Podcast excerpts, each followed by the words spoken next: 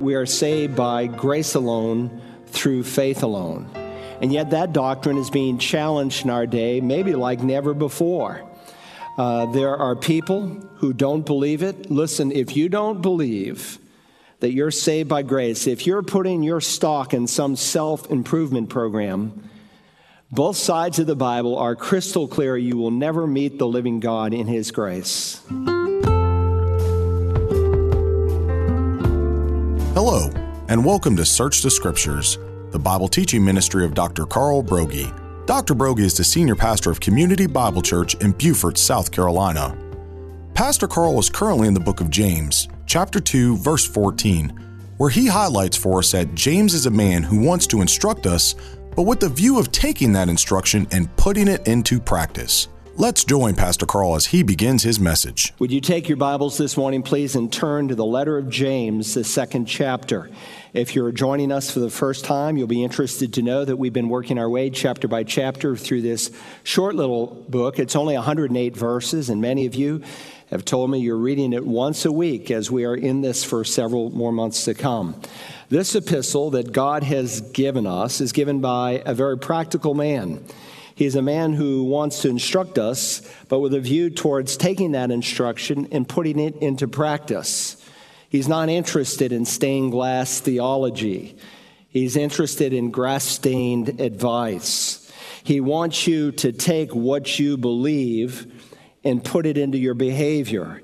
He wants your creed to match your conduct. In a word, James is interested in a faith that behaves. Now, if you read the book in one sitting, which I want to encourage you to do if you've not started, it'll only take you around 12 to 15 minutes. And as you read it over and over and over again, you will see that this particular section that we are in today is really the heart of the whole epistle. Now, if you know anything about me, then you know that I believe with all my heart that we are saved by grace alone through faith alone. And yet, that doctrine is being challenged in our day, maybe like never before. Uh, there are people who don't believe it. Listen, if you don't believe that you're saved by grace, if you're putting your stock in some self improvement program, both sides of the Bible are crystal clear you will never meet the living God in His grace. He wants to save you, He wants to forgive you. That's God's heart. We just read that his ways are not like our ways, and it was in the context of forgiveness.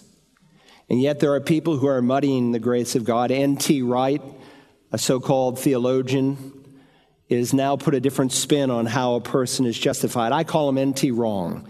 He's just wrong in some of the views that he is propagating. Mormons. We had four Mormon missionaries one night in a Meet the Pastor and they brought up this very text of Scripture. They love to use it to say that no, the evangelical faith is wrong, that you're not saved by grace alone through faith alone, that good works help the process. Add to that, we have the new social justice movement, which is nothing new. It's just the old 19th century social gospel that Rauschenbusch introduced to the American church that God's purpose through Jesus is not to change a life, but to change society. That he didn't come to save sinners, he came to save the world, the culture. Nothing could be further from the truth. Add to that, you have aggressive Roman Catholic theologians like Karl Keating, who teaches that the gospel that we preach is a distorted gospel he was once an evangelical, left the evangelical faith, and gave himself to Roman Catholicism, and now denies the very faith that he was raised on.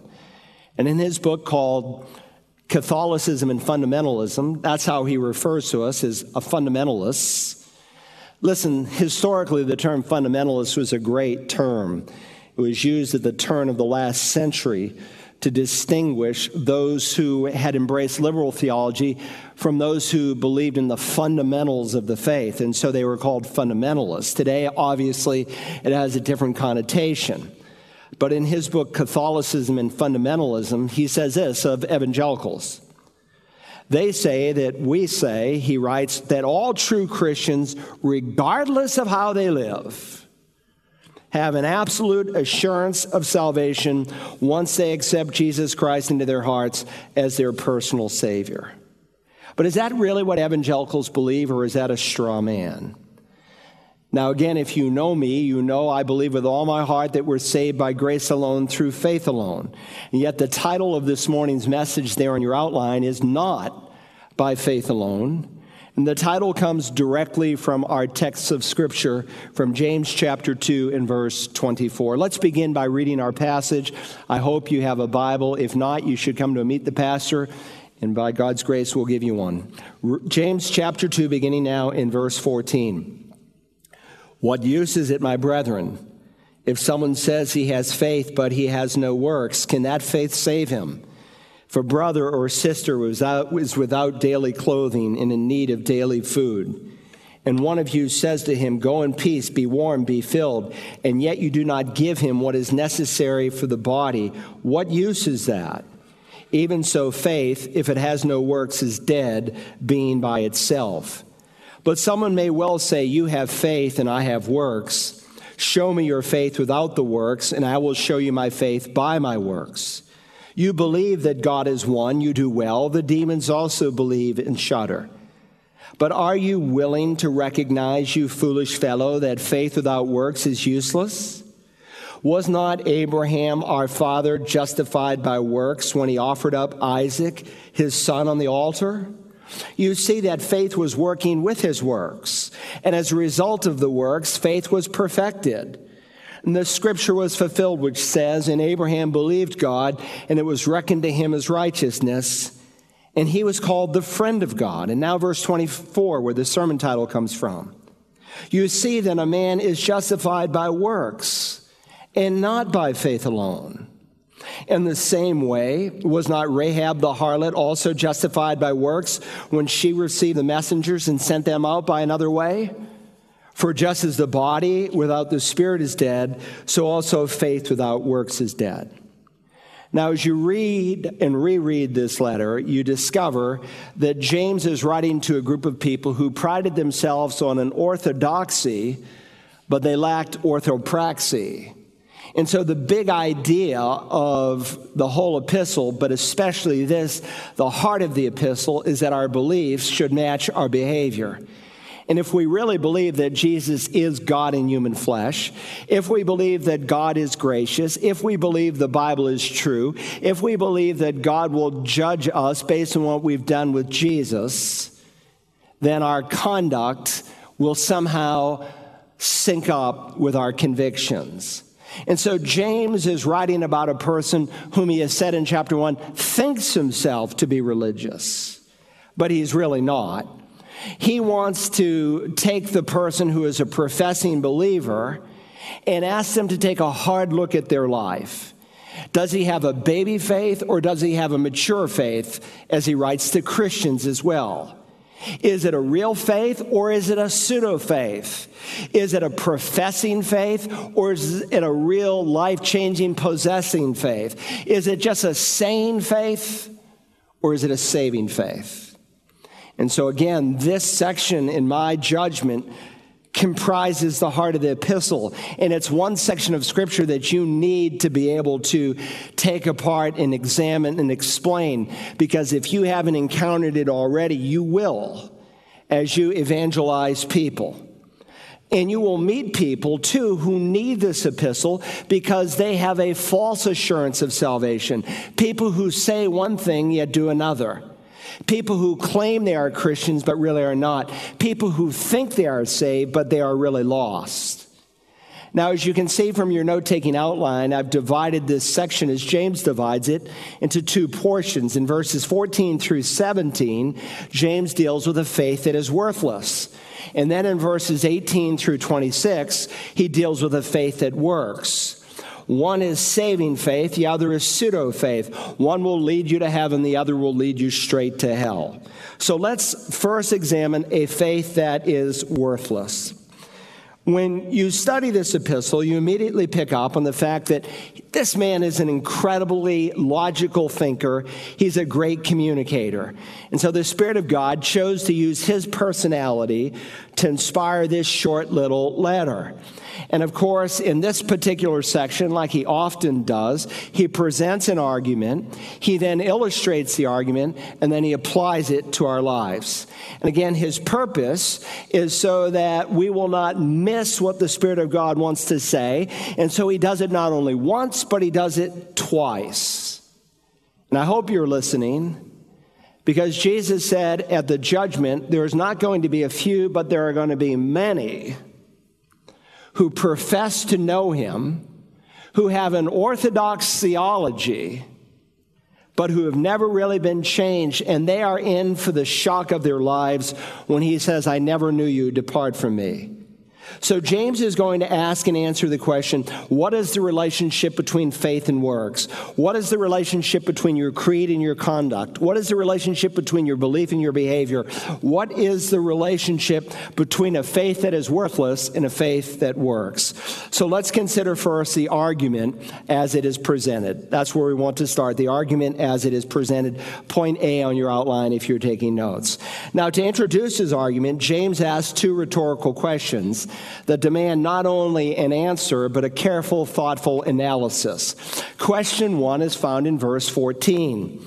He asks, What use is it, my brethren, if someone says he has faith, but he has no works? Underline the word says in your Bible. He's describing a man who has words without works. And so he asks the question, What use is it? The ESV renders it, What good is it? And of course, the anticipated answer is, It's not any good. Question number two also comes here in verse 14. Can that faith save him? Essentially, he is saying, Can that kind of phony faith save him? And of course, his answer is, No, it cannot. Now, in Greek, there are several different ways in which you can form a question in one structure demands a positive answer, the other structure demands a negative answer. James is using the latter structure here. He frames the question in such a way that the answer is absolutely not. That kind of phony faith cannot possibly save him. It doesn't matter how loud, how often a person may repeat it, it is still a phony faith. Now, please understand the Bible is crystal clear that salvation is not merited. The Old Testament teaches that, the New Testament teaches that. There are many today in the world who are trying to be saved by obedience to the law. The law is God's schoolmaster to lead you to faith in Christ. It was not given to save you, it was given to condemn you. It was to show you that there's a problem on the inside. And so Paul will affirm in Romans 6:23, "For the wages of sin is death, but the free gift of God is eternal life in Christ Jesus our Lord." Salvation is a gift, and like any gift, it's not merited. It's not earned. Someone else pays for the gift. It's free to the recipient. Someone else paid for your salvation. It's free to those who receive it by faith. And so the Bible nowhere teaches some kind of self improvement plan. In the book of Ephesians, Paul will write, For by grace you have been saved through faith and not of yourselves. It, meaning this whole by grace through faith process, salvation is the gift of God, not as a result of works, so that no one should boast.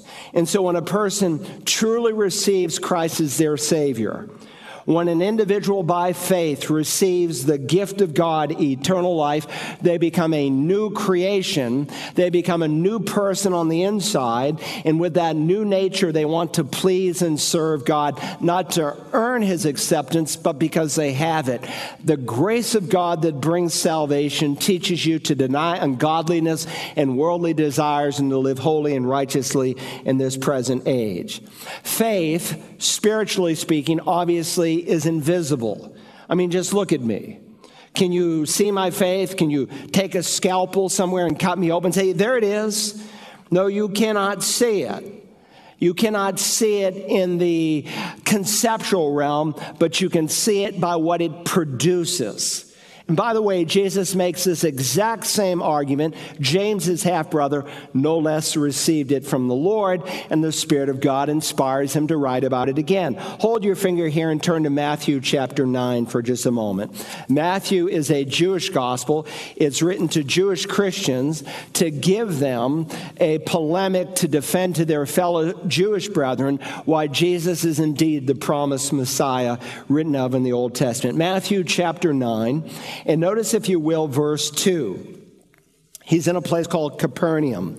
And God willing, we're going to Capernaum in the fall. It became the hometown of the Lord Jesus, raised in Nazareth, but Capernaum becomes the place, his headquarters for a three plus year ministry. And they brought to him a paralytic lying on a bed.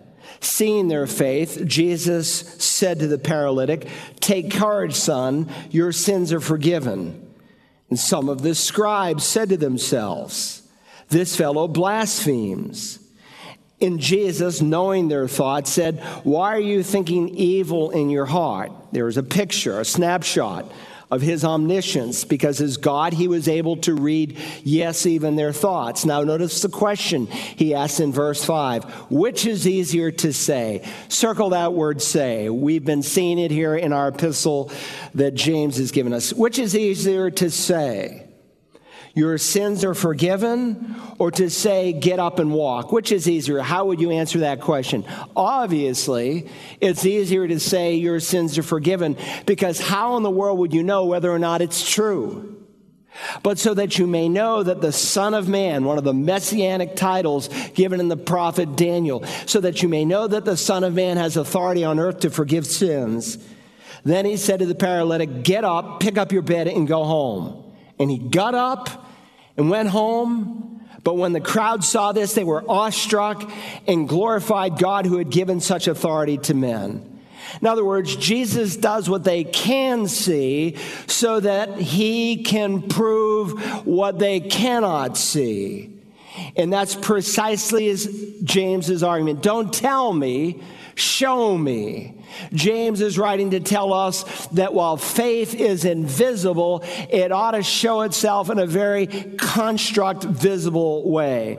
A private faith ought to show itself somehow publicly. And if it never does, then it's a phony faith. It's a pseudo faith. It's not genuine faith. The Protestant reformers taught it in this way. People attribute this to Calvin, but you can find it nowhere in his writings. But you can certainly, they quote him as saying it, but show me if anyone listening online, anyone in the world, if you can show me the place, I would love to know because I've yet to see it and I've read his institutes cover to cover. But nonetheless, you are saved by faith alone, but the faith that saves is never alone. Now, you might not be able to find a Protestant reformer who can say those exact words, but they taught that, that you're saved by faith alone, but the faith that saves is never alone. The doctrine of sola gratia, sola fide, you see two of the five solas on the stained glass window behind me. Those are biblical doctrines formed in Latin grace alone, faith alone. And if you have a true faith in the Lord Jesus, it will not be alone, it will change your life. And so, the title of this morning's message. May I remind you, my brothers and sisters in Christ, and we've seen it even more in the last week that the world around us is weary of words. They've seen every rhetoric show coming down the pike of people who say they are Christians, but they are starving for reality. They're looking for a man, a woman, a teenager who not only says what they believe, but they live what they believe. So that's the argument as it is presented. Second, there on your outline, let's think about the argument as it is illustrated. James now takes the premise of verse 14, namely that a faith that is invisible cannot save, and he illustrates it with a hypothetical situation. Follow along here in verses 15 and 16. If a brother or sister is without clothing and in need of daily food, and one of you says to them, there it is again, underline that word says. He's talking about profession. And one of you says to them, Go in peace, be warmed, and be filled. And yet you do not give them what is necessary for the body. What use is that? Let me bring the illustration to our day. You've had a hard day at work. You've come home. Your wife has prepared a great spread. You've had a good meal. You're ready to sit down in that fat, overstuffed chair to rest and to read a good book. And suddenly, just as you get into the novel you're reading, the doorbell rings and you think, oh my, who is that? My shattered nerves, why are they always bothering me? You get up you answer the door, and it's a brother from the church, and it's cold outside it's 10 degrees with a wind chill of two below. He has no coat on. And he says, My friend, I wondered if you could help me. I don't have a coat. I could really use one. I don't need anything fancy or new. If you've got something out in the shed, just anything, could you please give me a coat, something to cover myself up? You piously raise your hand and say, Let's pray about it. And you say, Be thou closed, and you slam the door. So you go back to your overstuffed chair and you start reading again. And when you believe it, the doorbell rings again. Oh boy, what do these people want? They're always bothering me. And at the door is a sister from the church with a little baby in her arms. And she says, I hate to disturb you. But me and my baby, we just haven't eaten today. And we're wondering if you might mind sharing a little food. Oh, nothing fancy, just some leftovers, just a little something to hold us over till tomorrow. And once again, you get very religious. You say, well, let's pray about this need. And with that religious piosity, you raise your hand, you close your eyes, and you say, Be thou fed, and you slam the door. And James simply asks, what kind of faith is that? What good is it? What does it profit? And of course, his answer is it's not any good at all. Can that kind of faith save him? Can that kind of phony faith bring him into the kingdom of God if it has no works? And of course, his point is no, it's an empty faith. Those are empty words. That empty words do not fill empty stomachs, and pious statements do not clothe cold backs. A declaration, a profession without a changed life is a phony faith. That's all it is. Now, I want you to pick up on three clues that are very important in these two verses. The first observation I want you to notice is that the illustration that James makes concerns a brother or sister in the Lord. He's not speaking of just anyone who shows up at your front door because he wants to drive home the point. He's dealing here with a brother or sister, with a fellow member of the body of Christ. Now, certainly the Bible does not limit our compassion to our fellow Christians, but it certainly puts a focus and an emphasis on there. Paul will say, So then, while we have opportunity, let us do good to all men, but especially to those who are of the household of faith. By the way, the Apostle John echoes the same truth in his first epistle. Listen to these words. He says, We know love by this, that he laid down his life for us, talking about Jesus, and we ought to lay down our lives for the brethren. But whoever has the world's goods and beholds his brother in need and closes his heart against him, how does the love of God abide in him? Little children, let us not love with word or with tongue, but in deed and truth. You see, when you become a member of the body of Christ, you assume an unlimited liability to every member of the body of Christ. So, here in this verse, there's a second observation I want you to notice. He's talking about someone without adequate food or clothing. See the word there, food? It's the Greek word gumnos. It's typically used in the Greek language, or the word, excuse me, for clothes is guma, guma, gumnos, and it's used of someone not who's stark naked. Now, I know the Old English translates it naked, and it technically can be used in that way, but context provides the meaning. And clearly, he's not speaking of someone who's stark naked, though understand in the 17th century, the British people would understand that it could carry different meanings. We maybe not so much today. But he's describing someone who's not fully clothed, someone who's lacked covering. And so he is also speaking of someone in need of daily food. And again, the word that is used is not speaking of someone who is in the realm of starvation but someone who is out without the daily supply of food. In fact, you might want to circle the word need in verse 15. I have it circled in my Bible here. And then the word necessary in verse 16. James is talking about the basics. He's not talking about a person who doesn't have a nice car or computer or the latest electronics or cell phone. He is talking about the absolute essentials of life. Third, I want you to see that he is describing a continual plight. He uses what the linguist would call a present active subjunctive, which means it indicates a, pr- a problem that has been going on for a period of time. Now, that's the context of his illustration. So, having presented the argument in verse 14, the illustration here in verses 15 and 16, he now applies it in verse 17. So, we come now to the argument as it is applied. Verse 17 says, Even so, here's the application, even so, if it has no works, it is dead being by itself. See, the person who sees one in plight and simply says, Be warm, be filled, God bless you he only has a verbal faith. It's not a real faith. You might want to underline those two words by itself. That's critical.